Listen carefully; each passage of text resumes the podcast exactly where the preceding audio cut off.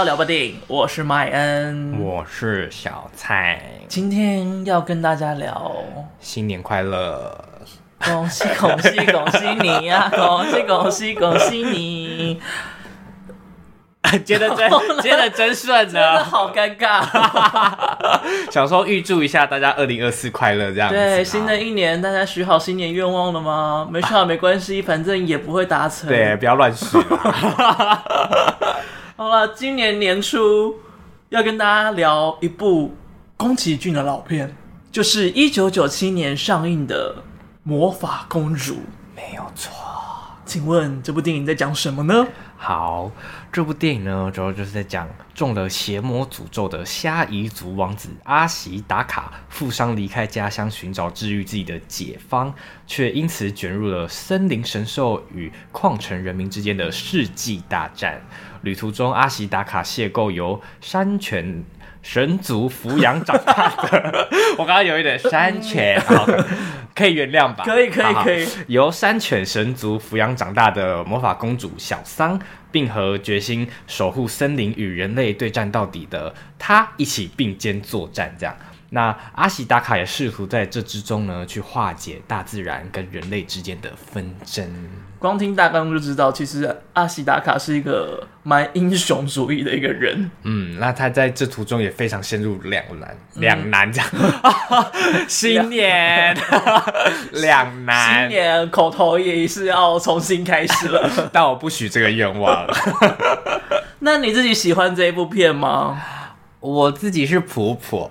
你是第一次看吗？对，就是我对于宫崎骏呢，其实应该说对吉普力的作品，一直以来就是可能小时候有看过，但是没有在我的意识里面，就脑袋当中没有记得这件事情。对对对，所以记忆力不好还是？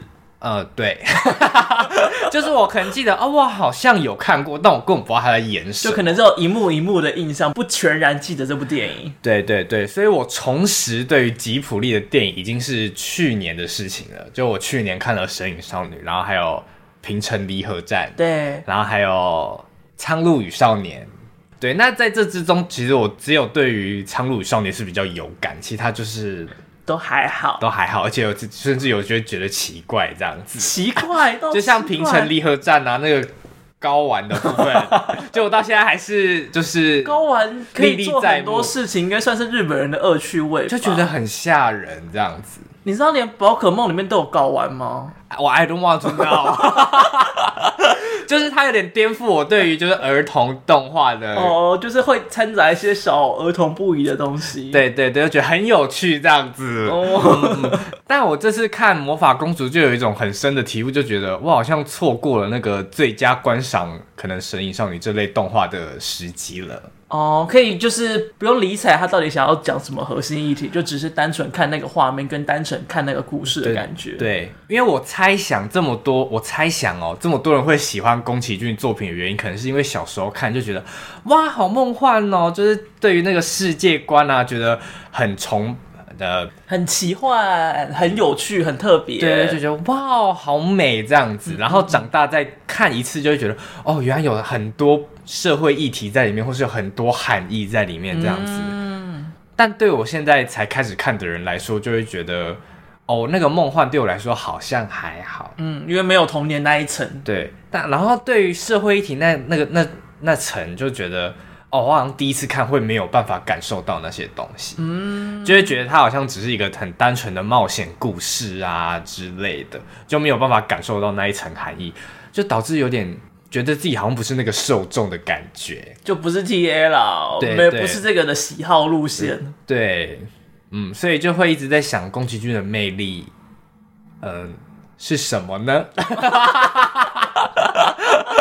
就是就就我现在只能靠说，就是哦，可能那个年代的人看到这样子的作品会觉得哇，很精致或者很新奇。但对于现在可能那么多呃，可能二 D、三 D 或是二 D 结合三 D 的动画，慢慢的一直跑出来的情况，就会觉得嗯，好像技术上面也不是一个跟现在的技术一样都是很厉害的作品，但就没有那么这样的独特性在。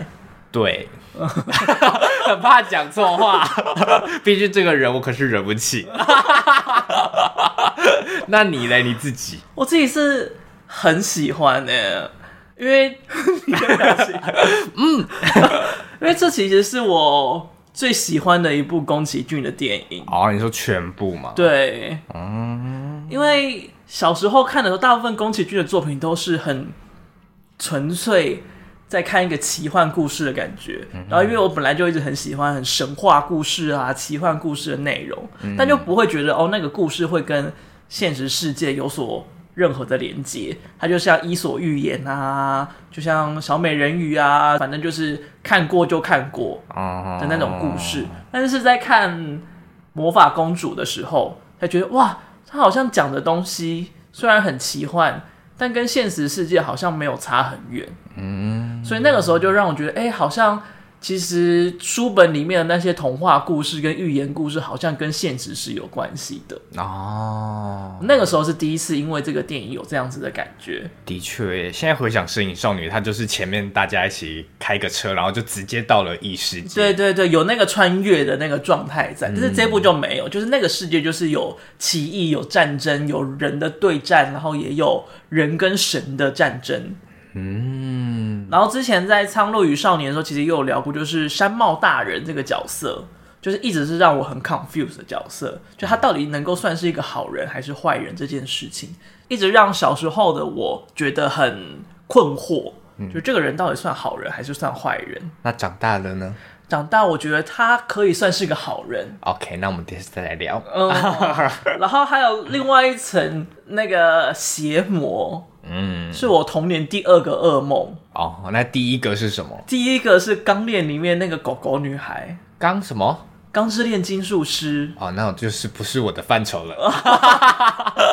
但是有看过人应该就会知道，就是。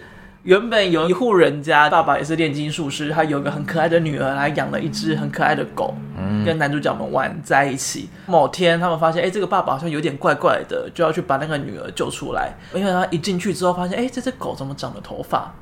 啊，那个狗就慢慢的转身，对着刚练的男主角说：“大哥哥，一起玩。”那是我的童年噩梦，我一想都觉得还是很可怕。你没看过那个画面吗？没有啊，就这次啊！你看，就是长了头发的狗狗，呃，很像巨人，很像进阶巨人的某只，很像车力巨人。我给你看，原本长这样吗？对啊，原本都这么可爱，啊，差好多，所以你就知道那个有多么恐怖。那时候大概真的是幼稚园吧，幼稚园，就知道那个阴影有多庞大。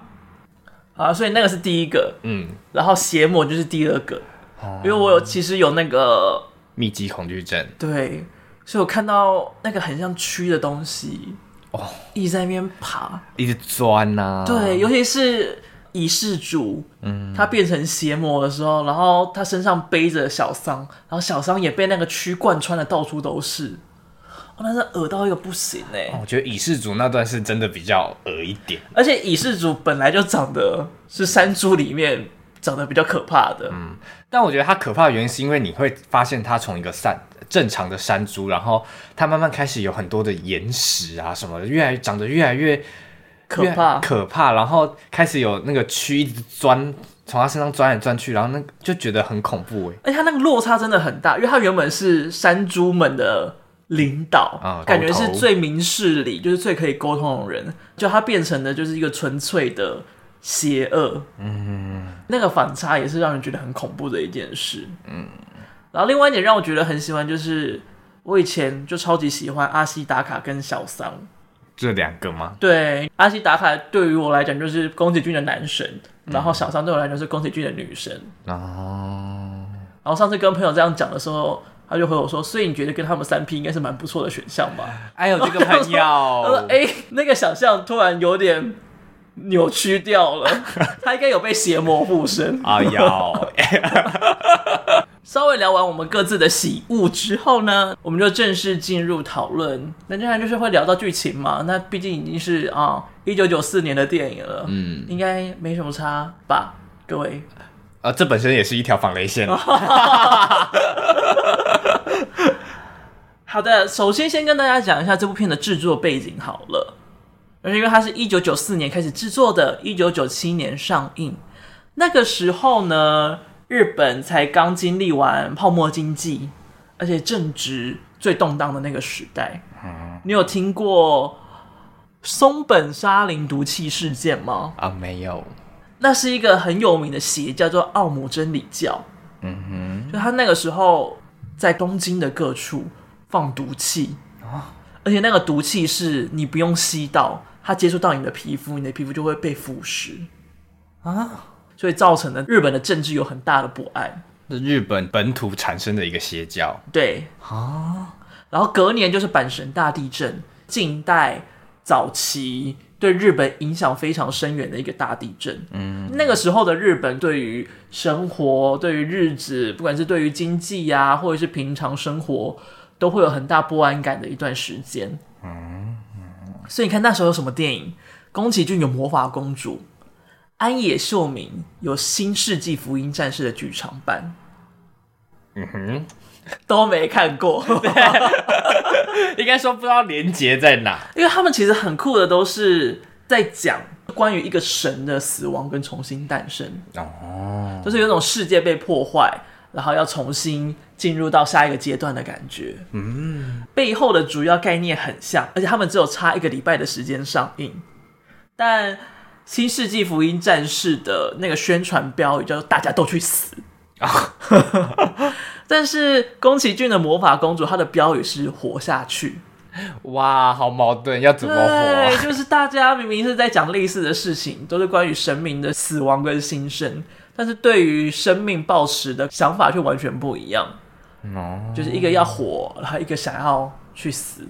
嗯哼，然后隔年又有大有克洋的阿基拉出现，然后，摩托车那个，对，所以其实就是那个时代都充斥着这样类型的作品，然后大家对于生命、对于生活，其实都抱持着很大的困惑在其中。哦，但我也觉得，其实魔法公主的主要命题跟去年上映的《苍鹭与少年》蛮像的。哦，我这边是打一个问号。为什么要打问号？因为魔法公主对我来说，它比较着重感觉是在讲环境议题。嗯，但是苍鹭与少年，我之所以我之所以比较喜欢，干嘛？没事。我刚刚讲错什么吗？我之所以，好 呀，我之所以会比较喜欢苍鹭与少年，是因为我觉得它好像。连带的讲到宫崎骏的自己的生平，嗯，然后还有关于他可能渴望他死后的世界会是什么样的模样，那个世界又更广大，然后那个连接又可以更任由你去想象。对，然后我就觉得哇，很 amazing。所以我觉得这两个，我觉得《苍鹭少年》给的命题又更广了，但是《魔法公主》好像就比较局限在环境上。嗯，但是确实在那个背景设定上。《苍鹭与少年》确实是比较厉害，没错，嗯，就是毕竟算是他，你知道有点集大成之作的感觉，啊、告别作，呃，他知道。他已经假告别很多次了，啊，哦，你知道他的第一个假告别之作就是《魔法公主》哦，真的吗？那么早？对，我以为是风起耶，没有没有，是《魔法公主》是第一次，那时候他五十几，就是准备要迈入六十，哦，然后铃木敏夫就想说，啊、他应该他也已经老了，应该可能之后没有那么大的力气可以做动画作品，所以想说好。那就请全公司的力，就想说这应该是吉普力最后一个作品，所以要做的最浩大、最精致跟最厉害哦。所以不是宫崎骏自己决定的。那个时候是铃木敏夫觉得他差不多了，怎么可以这样？有这种事情，就是有点。现在回想起来，有点没礼貌啊。但是因为你知道，六十岁是大家退休的年龄，而且又是那么早的时候。那个时代应该差不多都是六十岁退休。我们不能因为这种世俗框架去限制一个人的创作野心啊！林木，你不想说三十年前你想怎样？好，好，对不起。那个时候，宫崎骏也想要做一个有点时代剧感的东西，因为他跟黑泽明聊天之后。他就觉得哦，他也很想要拍就像黑泽明七武士啊这样子的作品，嗯、所以呢，他就拍了《魔法公主》。嗯，对他来讲，这就像是动画版的时代剧，然后确实他也有这样子的感受在其中，嗯、所以他才跟现实的那个接地气感才这么重，我觉得啦。嗯，讲回到我刚才说，他跟《苍鹭与苍鹭与少年》有一点像的地方，因为《苍鹭与少年》他最主要问那个少年的就是你想要活出怎么样的人生吗？嗯，就是你要怎么样活，是要照你的个人意识去走，不管是你要继承你祖父的那些 legacy，华山 legacy，同一个字没错，就是呃，中文翻译是遗产啦，但是它就是有好有坏。因为 legacy 在英文是比较中性的字，就是继承他的一致这样的感觉，但是有好的一致跟坏的一致在其中。嗯，然后在魔法公主里面，阿西达卡受了诅咒之后，那个姥姥跟他说，接下来怎么做要看他怎么选择，看他要在这个村子里面等死呢，他好像也没有讲的没那么没礼貌了。哦，然后或者是他要去西方世界探查真相，要带着。沉静的心，看这一切，他到底要怎么做，也是看他的选择。而且你看，他到了达达拉城，达达拉城跟山兽们在那边斗争。虽然他喜欢小桑，但他没有完全站在山犬一族那边。然后他也蛮喜欢达达拉城的，但他也没有完全站在达达拉城那一边。就他只有选择对于自己不愧于自己的选项。他也没有要完全的站在哪一边。当大家给他 A 或 B 的选项的时候，他选择 C，走在这两者之间。所以我就觉得那个命题感蛮像，就是这个主角他到底要怎么样活下去，都是看他自己的选择。嗯哼。另外一个让我觉得这个命题很像的原因，也是宫崎骏觉得他自己蛮像阿西达卡的啊啊，好突然。就是我想说，所以才把这个角色画的这么帅嘛？是觉得自己很帅的意思？哦？没有这样子的吧？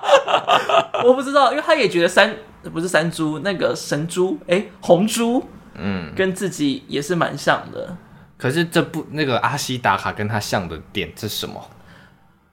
他觉得阿西达卡跟自己像的点，其中一个是因为就是这个角色过得很忧郁。嗯，有很多的诅咒跟世俗加在他身上。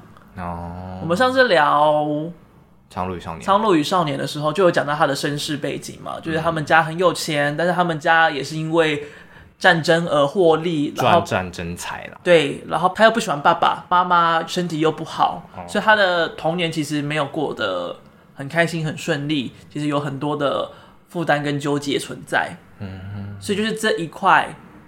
我觉得也是让他投射在这个角色上面的一个原因啦。嗯，但是就是说这么帅的角色像自己，我还是觉得哎、欸、有点，嗯，然后又这么英雄主义，然后这么主角 buff 在身上，我就觉得好像蛮自恋的。是宫崎骏自己说的吗？还是铃木敏夫他说的？宫崎骏在采访的时候自己说的。好，那我没有办法帮他讲话。那没关系啊，就是毕竟是他比较。早期的作品，虽然也快六十岁了哦，好好，他可能那时候长得很 N 刀。好，下一题，这师姐就是你了。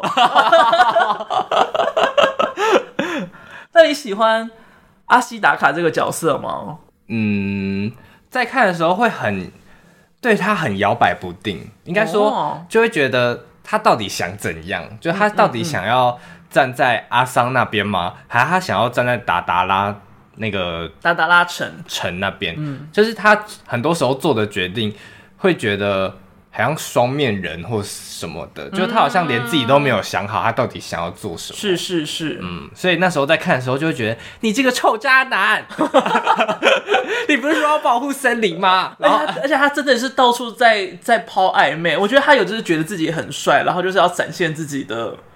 各种魅力的感觉在，嗯，有这种感觉，反正就会觉得，因为不知道他到底想要怎么做，你知道吗？嗯，但至少我觉得他的选择都不是坏的选择，所以就是介于有一点看不懂他到底想干嘛，但又觉得这个人应该不坏。嗯嗯嗯嗯嗯，而且我跟你说，因为我已经去那个泰坦厅看过试片。然后就有一个女性的友人一出来就说：“哇，阿西达卡真的好帅哦！”他整个为阿西达卡大晕船呢。而且就是因为他们不是把那个三兽神的头还给他吗？嗯，阿西达卡跟小桑一起，他就说那个动作他整个晕到。就他说，你看他把他头抬起来的时候，他一只手抬着三兽神，一只手抱着阿桑，对，他就一只手就搂过去阿桑的腰边，怕他跌倒。我想说他应该没有想这么多，对，我觉得他只是想要放闪而已。的确是放闪呢，后面看见黄色的那个光，连三兽神都瞎了，不可能。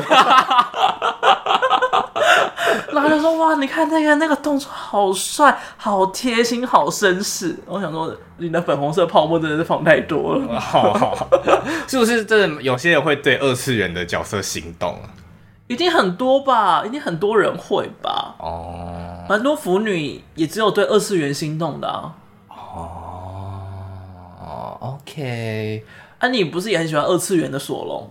在三次元的索隆出现以前，二次元的索隆就是我对他的喜欢，单纯是小时候看，然后就觉得哦，这个人长得帅帅的这样子，仅此于这边。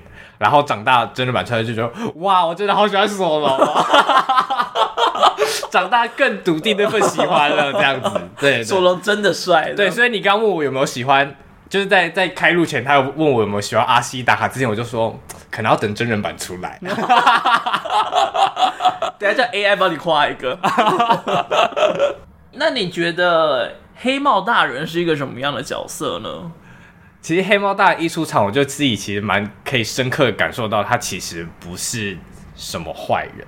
嗯，就如果如果他是坏人的话，那我觉得整个达达拉城的人都是坏人。对我来说，他的立场比较像这样。嗯嗯嗯嗯嗯，就会觉得他好像一直在保护这个城里的人。但他好像只是用错方法或者找错路的感觉。那你会觉得达达拉城很坏吗？很坏，对谁很坏？就譬如说，他拥有很好的资源，但他没有要分给达达拉城以外的人类。然后他也一直在掠夺魔法族的山地，然后一直砍伐山林。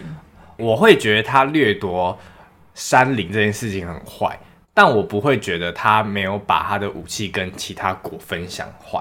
嗯哼，我觉得这就跟现在很像啊，就是有什么新的技术不一定会立刻跟 every 的 country 去 share 这个。为什么突然要要做这么破的英文在讲这个东西？就是就是这是一个战争。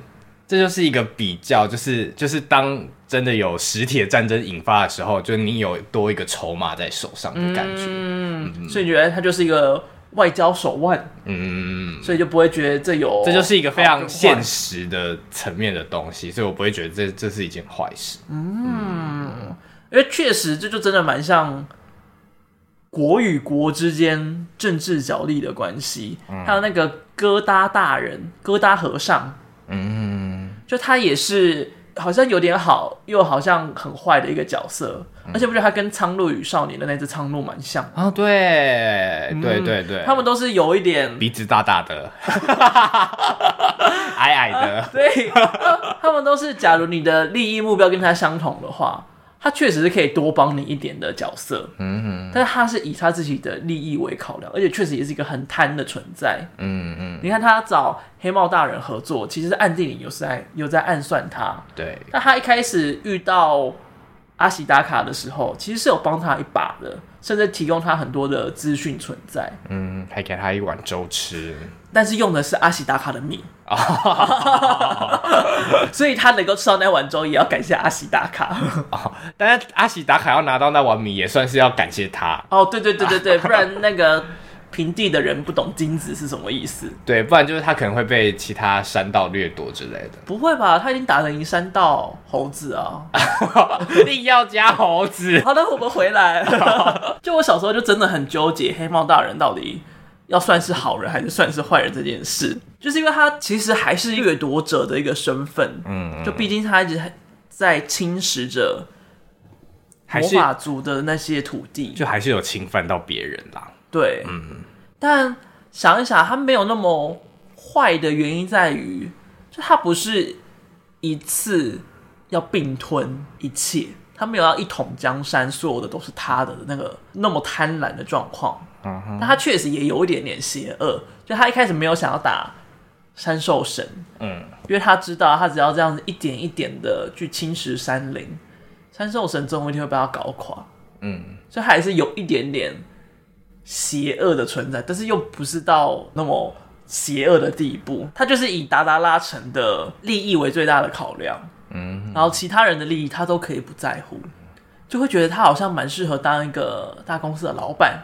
哦，对，就是在他旗下工作，应该会是一个很有安全感的事情。对，是一个还不错的事情。嗯，但是好像也不能够放任他到恣意的去侵蚀各个地方。对，不然可能你就转不了职了，只能待在这间公司。就是其他其他公司都垮了，或者是其他公司都以你为敌。对，就不能转职到。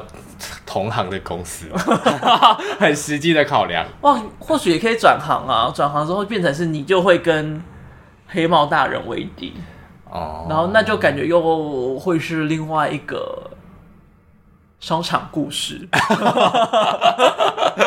像会蛮精彩的。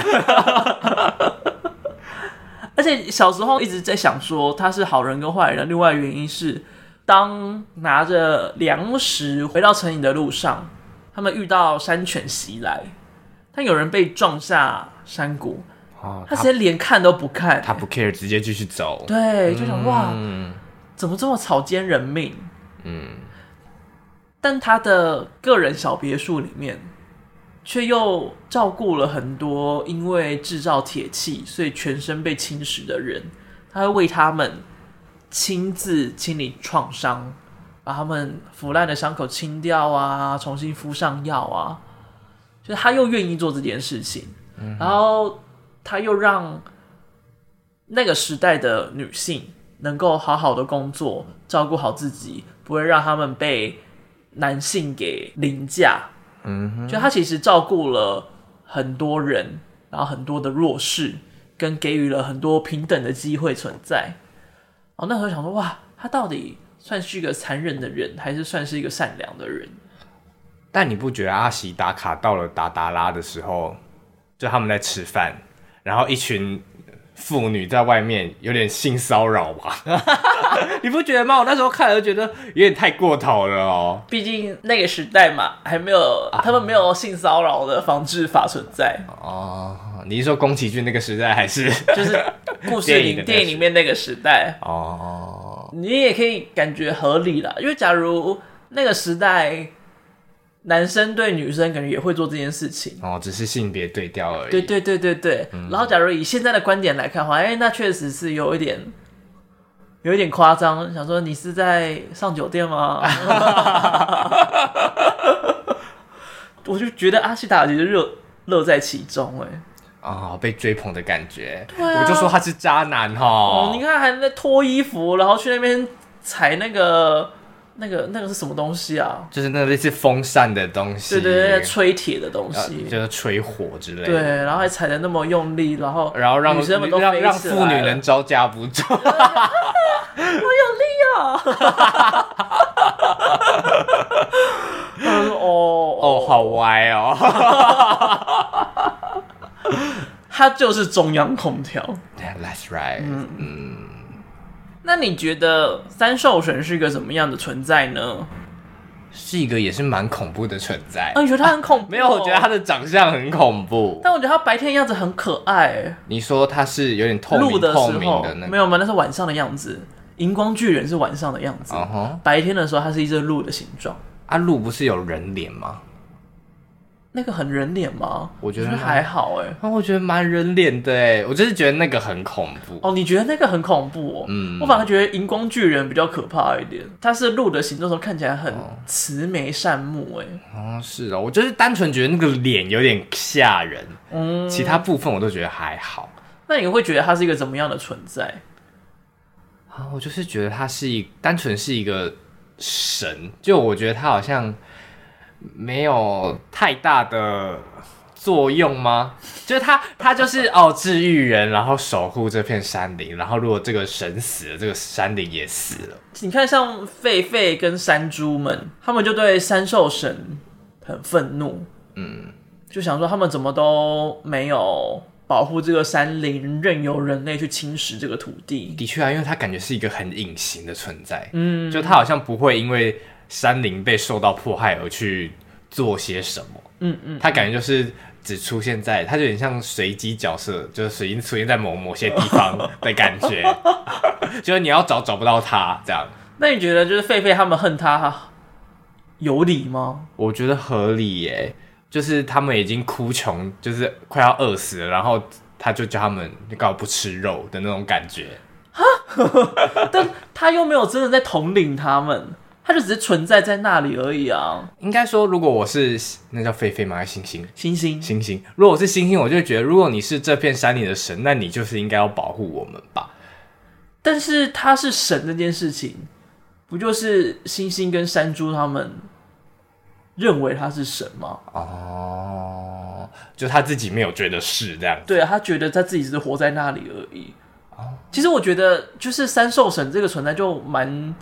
像我想象中神存在的那个状况，就他就只是存在在那里，他既不干涉，也不做什么，那些信仰都只是你个人施加在上面的想法，嗯哼，没有真的信了他就会得到永生，嗯哼，这件事情，那需要神的用意是什么？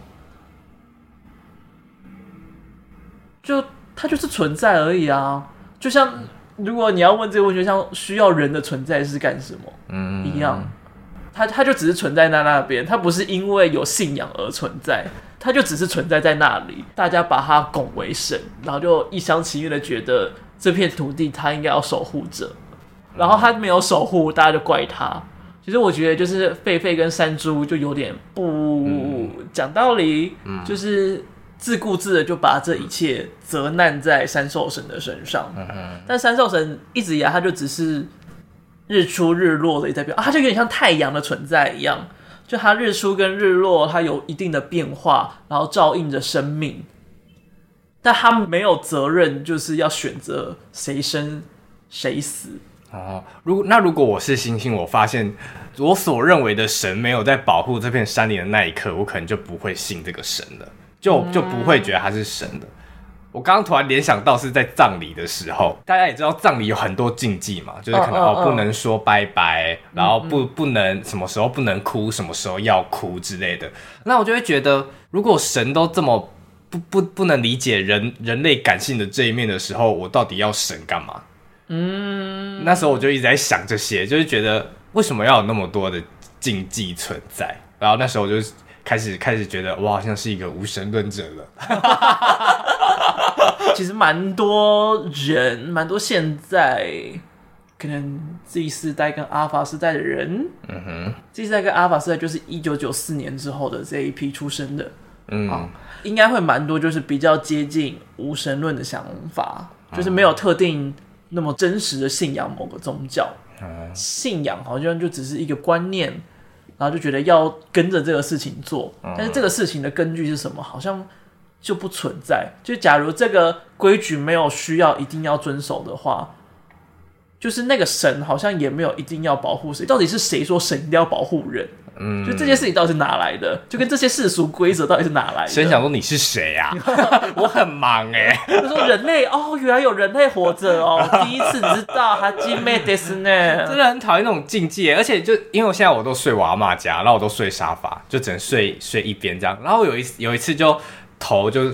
换另外一边睡，嗯嗯嗯，然后我妈就说，你不能这样睡。我说我肩膀很酸，然后她就说叔叔你这样会被拖走，就因为我脚朝门口。哦，那个不是因为神的关系，那个是因为鬼的关系。哦哦，你知道有一个哎，忘记是绿岛还哪里流传的军营鬼故事吗？我不知道，我还没当过兵，但我不是当兵才知道的，我就是。Uh huh. 听表哥表姐，呃，不是只有表哥，表哥当完名之后讲的故事。感谢搬家的女性，为国为国效劳。就绿岛那边以前没有电风扇。好日常哦，吓一跳。所以就是，其实就是睡觉的时候是很热，但是他们就是也有规定，就是脚不能朝着门口，然后那个纱网嘛，就是防蚊蚊帐，就一定要罩起来。嗯，但某天就是因为真的太热了，所以就是他们就没有把那个蚊帐罩起来，然后就把头对着门口，把门敞开，让风可以吹进来。结果那天晚上，敌军就偷偷的潜入。班长来巡的时候，发现门怎么开着，一去发现所有的人头都已经被切下来了，那个潜入人正在割最后一个人头下来。当天晚上，就那一班的人都死了。好，对不起，阿妈，对不起。有义军版的传说，然后也有是那个水鬼版的传说。OK，嗯，所以就类似这类的民间习俗啦，确实也是习俗类的事情。嗯嗯，但跟神没关系。妈祖想说，这不关我的事，只是讨厌习俗，讨厌这些东西啦。对，所以我就会想说，就是当。那些星星跟山猪在责怪神的时候，责怪三兽神的时候，就有一点像是怨天尤人的那个状态。嗯，老天爷对我不公平，对的那种哦。但老天爷从来都没有对谁公平过。哦，突然哭了。所以我就很喜欢山兽神这样子的设定哦，嗯、就是。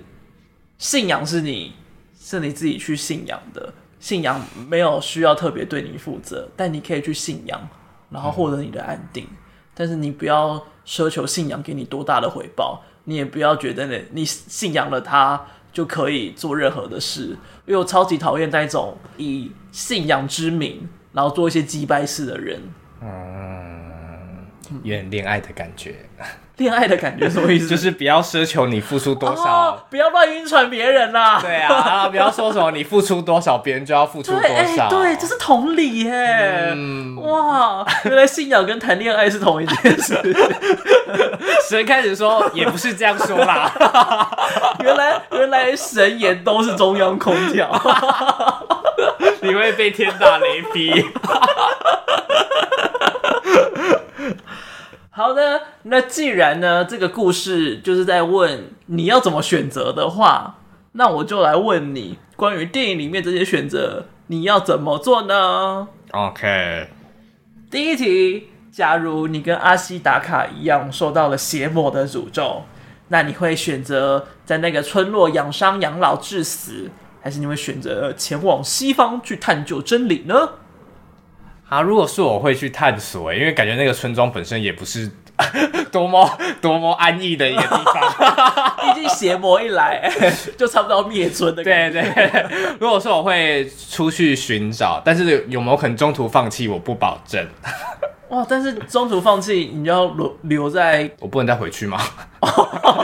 就直接返回。但如果我想家，我不能再回去吗？我就回回去跟神婆说，不好意思，我找不到。那你多快会回家？我两天。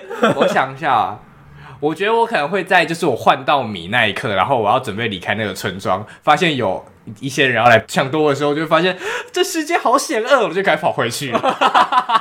然后还跟还跟就村庄人说：“哎、欸，我买了一些米回来。”对不对？我没有找到答案，但我找到一些米。这部电影三十分钟，村子人觉得问号，买米记，有米就好了啦。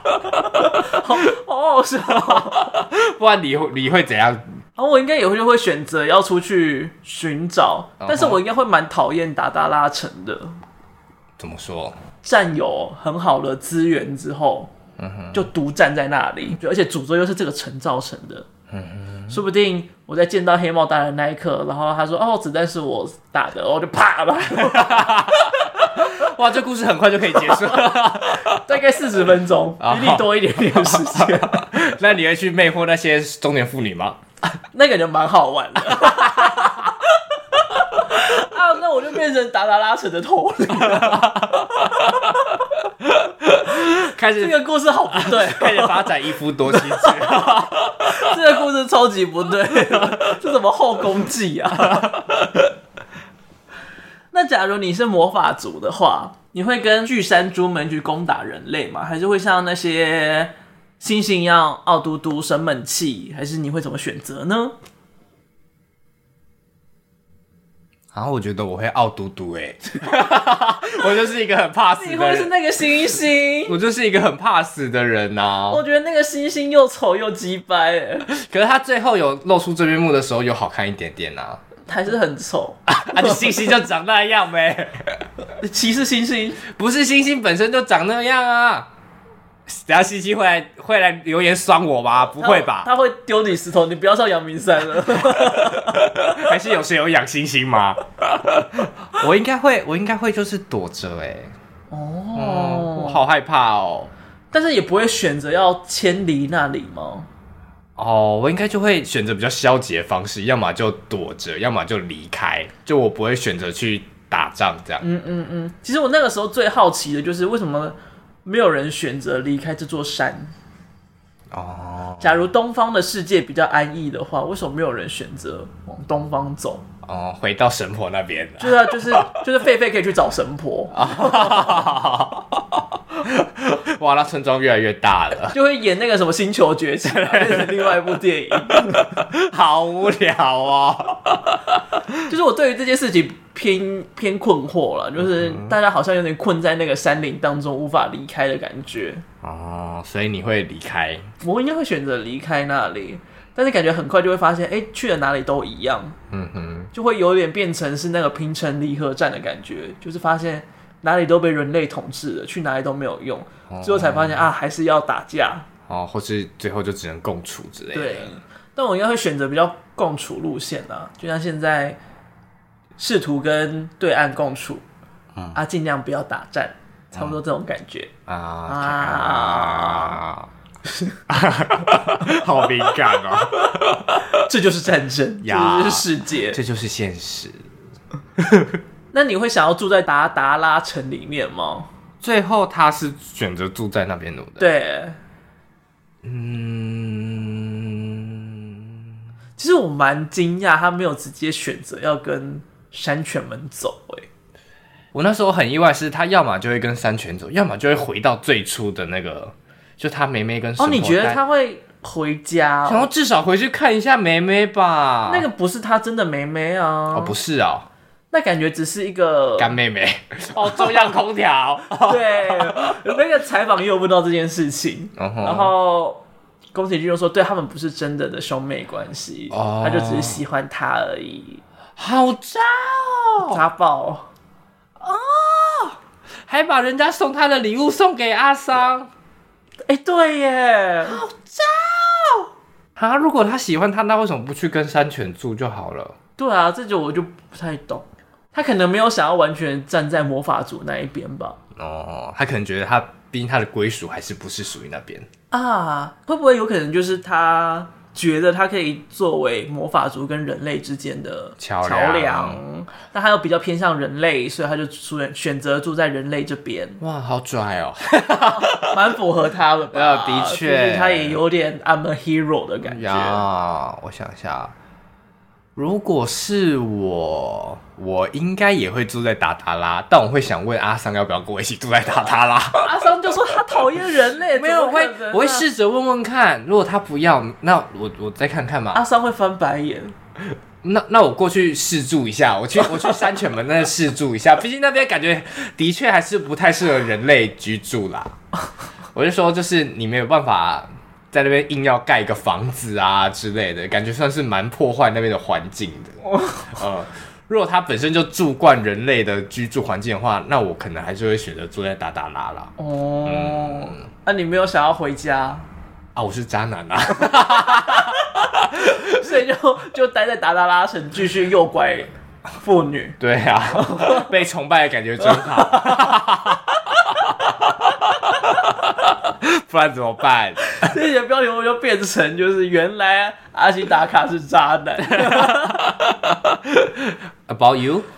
啊，我会选择就直接跟跟山泉走。哎，啊？为什么？因为阿桑吗？对啊，就是你好像也不需要对达达拉城负责啊。哦，也是啦。就觉得想说，哎、欸，就直接跟爱人一起走，可以保持一个友好关系，然后最后结局挥手说我会再回来看你们的之类的。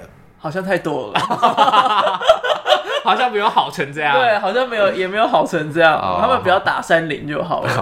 而且我会想说，那接下来他们到底要怎么办？因为就是达达拉城不可能没有铁，然后山林又不想，想对啊，就想说这个达达拉城之后会变成什么样子？哦，因为其他人一定还会想要攻打他们嘛。嗯、然后达达拉城一定还是有需要，就他们要有军事的本钱在，怎么样跟山林共存，就会是一个非常困难的难题。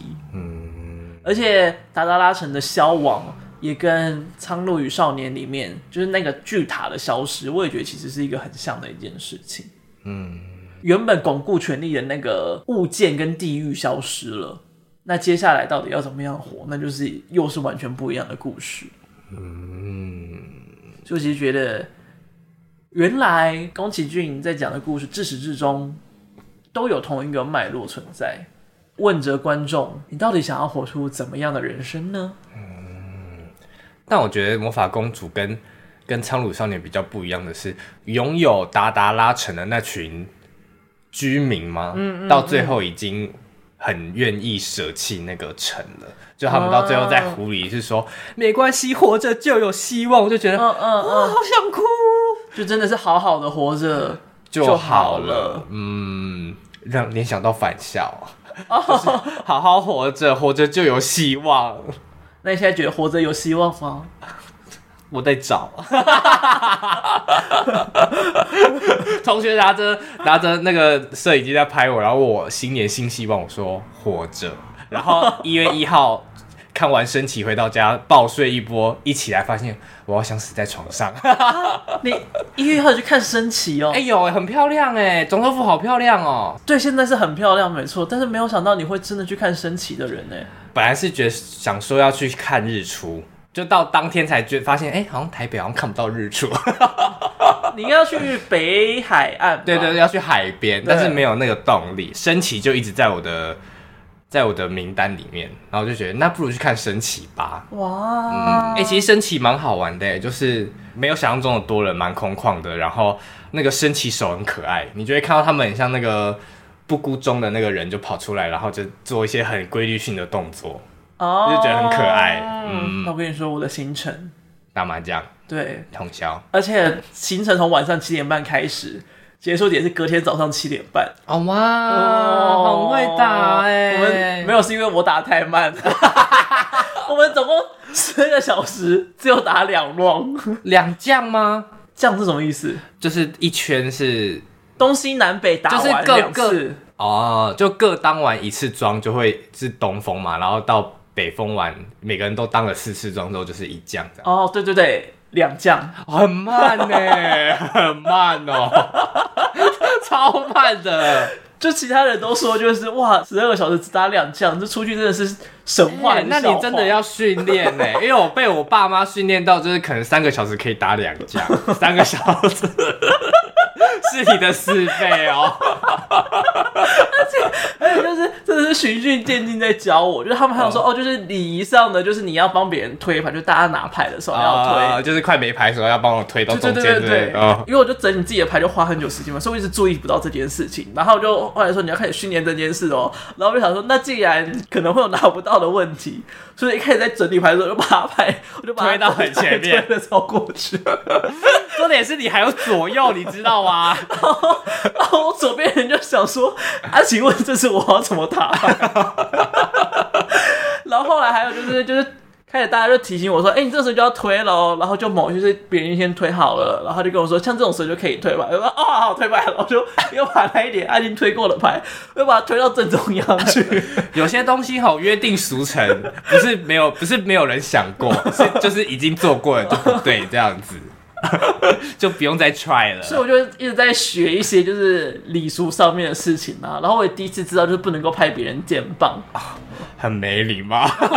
我真的是不知道。OK，然后也在学这些牌的小名啊，然后什么什么什么意思啊。啊，我们结尾聊这也算是头尾呼应了。对，新年嘛，哎呦，也算是完整啦这一集。好吧，就是这样，新年蛮适合看。适合吗？适合看魔法公主吗？呃，不是，见红哎，会见红哦，那会忘。而且里面超多人头飞来飞去啊，而且啪啪啪。啊、哦，那其实有更多的片可以选择。假设要封锁你了。哦，我是啊，对不起。哦，但是有送那个海报，真的很美哦，而且最好是连续去看两周，可以拼成一个完整的海报。对，那个美的有点惊人呢。嗯，有听说那个海报呢，加上自己有吓到，就是怎么这么贵？啊，怎么这么贵？就是做那个海报的成本超高。你说设计费吗？还是没有那个印刷费？因为它超他妈麻烦。为什么？夜晚会荧光，你知道吗？哦，真的哦。对，它夜晚的景象跟白天不一样。就是方序中有设计的，就是符合三兽神，就是白天跟晚上的形象不一样这件事情。嗯，所以不不止设计过很久，印刷也过很久，就是整体时间都拖很长，然后也没有办法印那么多份。相信甲上没有后悔啦，毕竟大家抢着要嘛。对啊，很明显笑对吧？你要两张票才能换一张海报，你要集齐，你要四张票，然后才有一个人拿到一组海报。你四个人到底谁要拿到海报呢？哦，又是一场战争。你们可以打麻将决定。好久哦，打好久哦。跟小蔡打可能三个小时分胜负，跟我打一个十二小时分胜负。而且说你三个小时还算慢哦。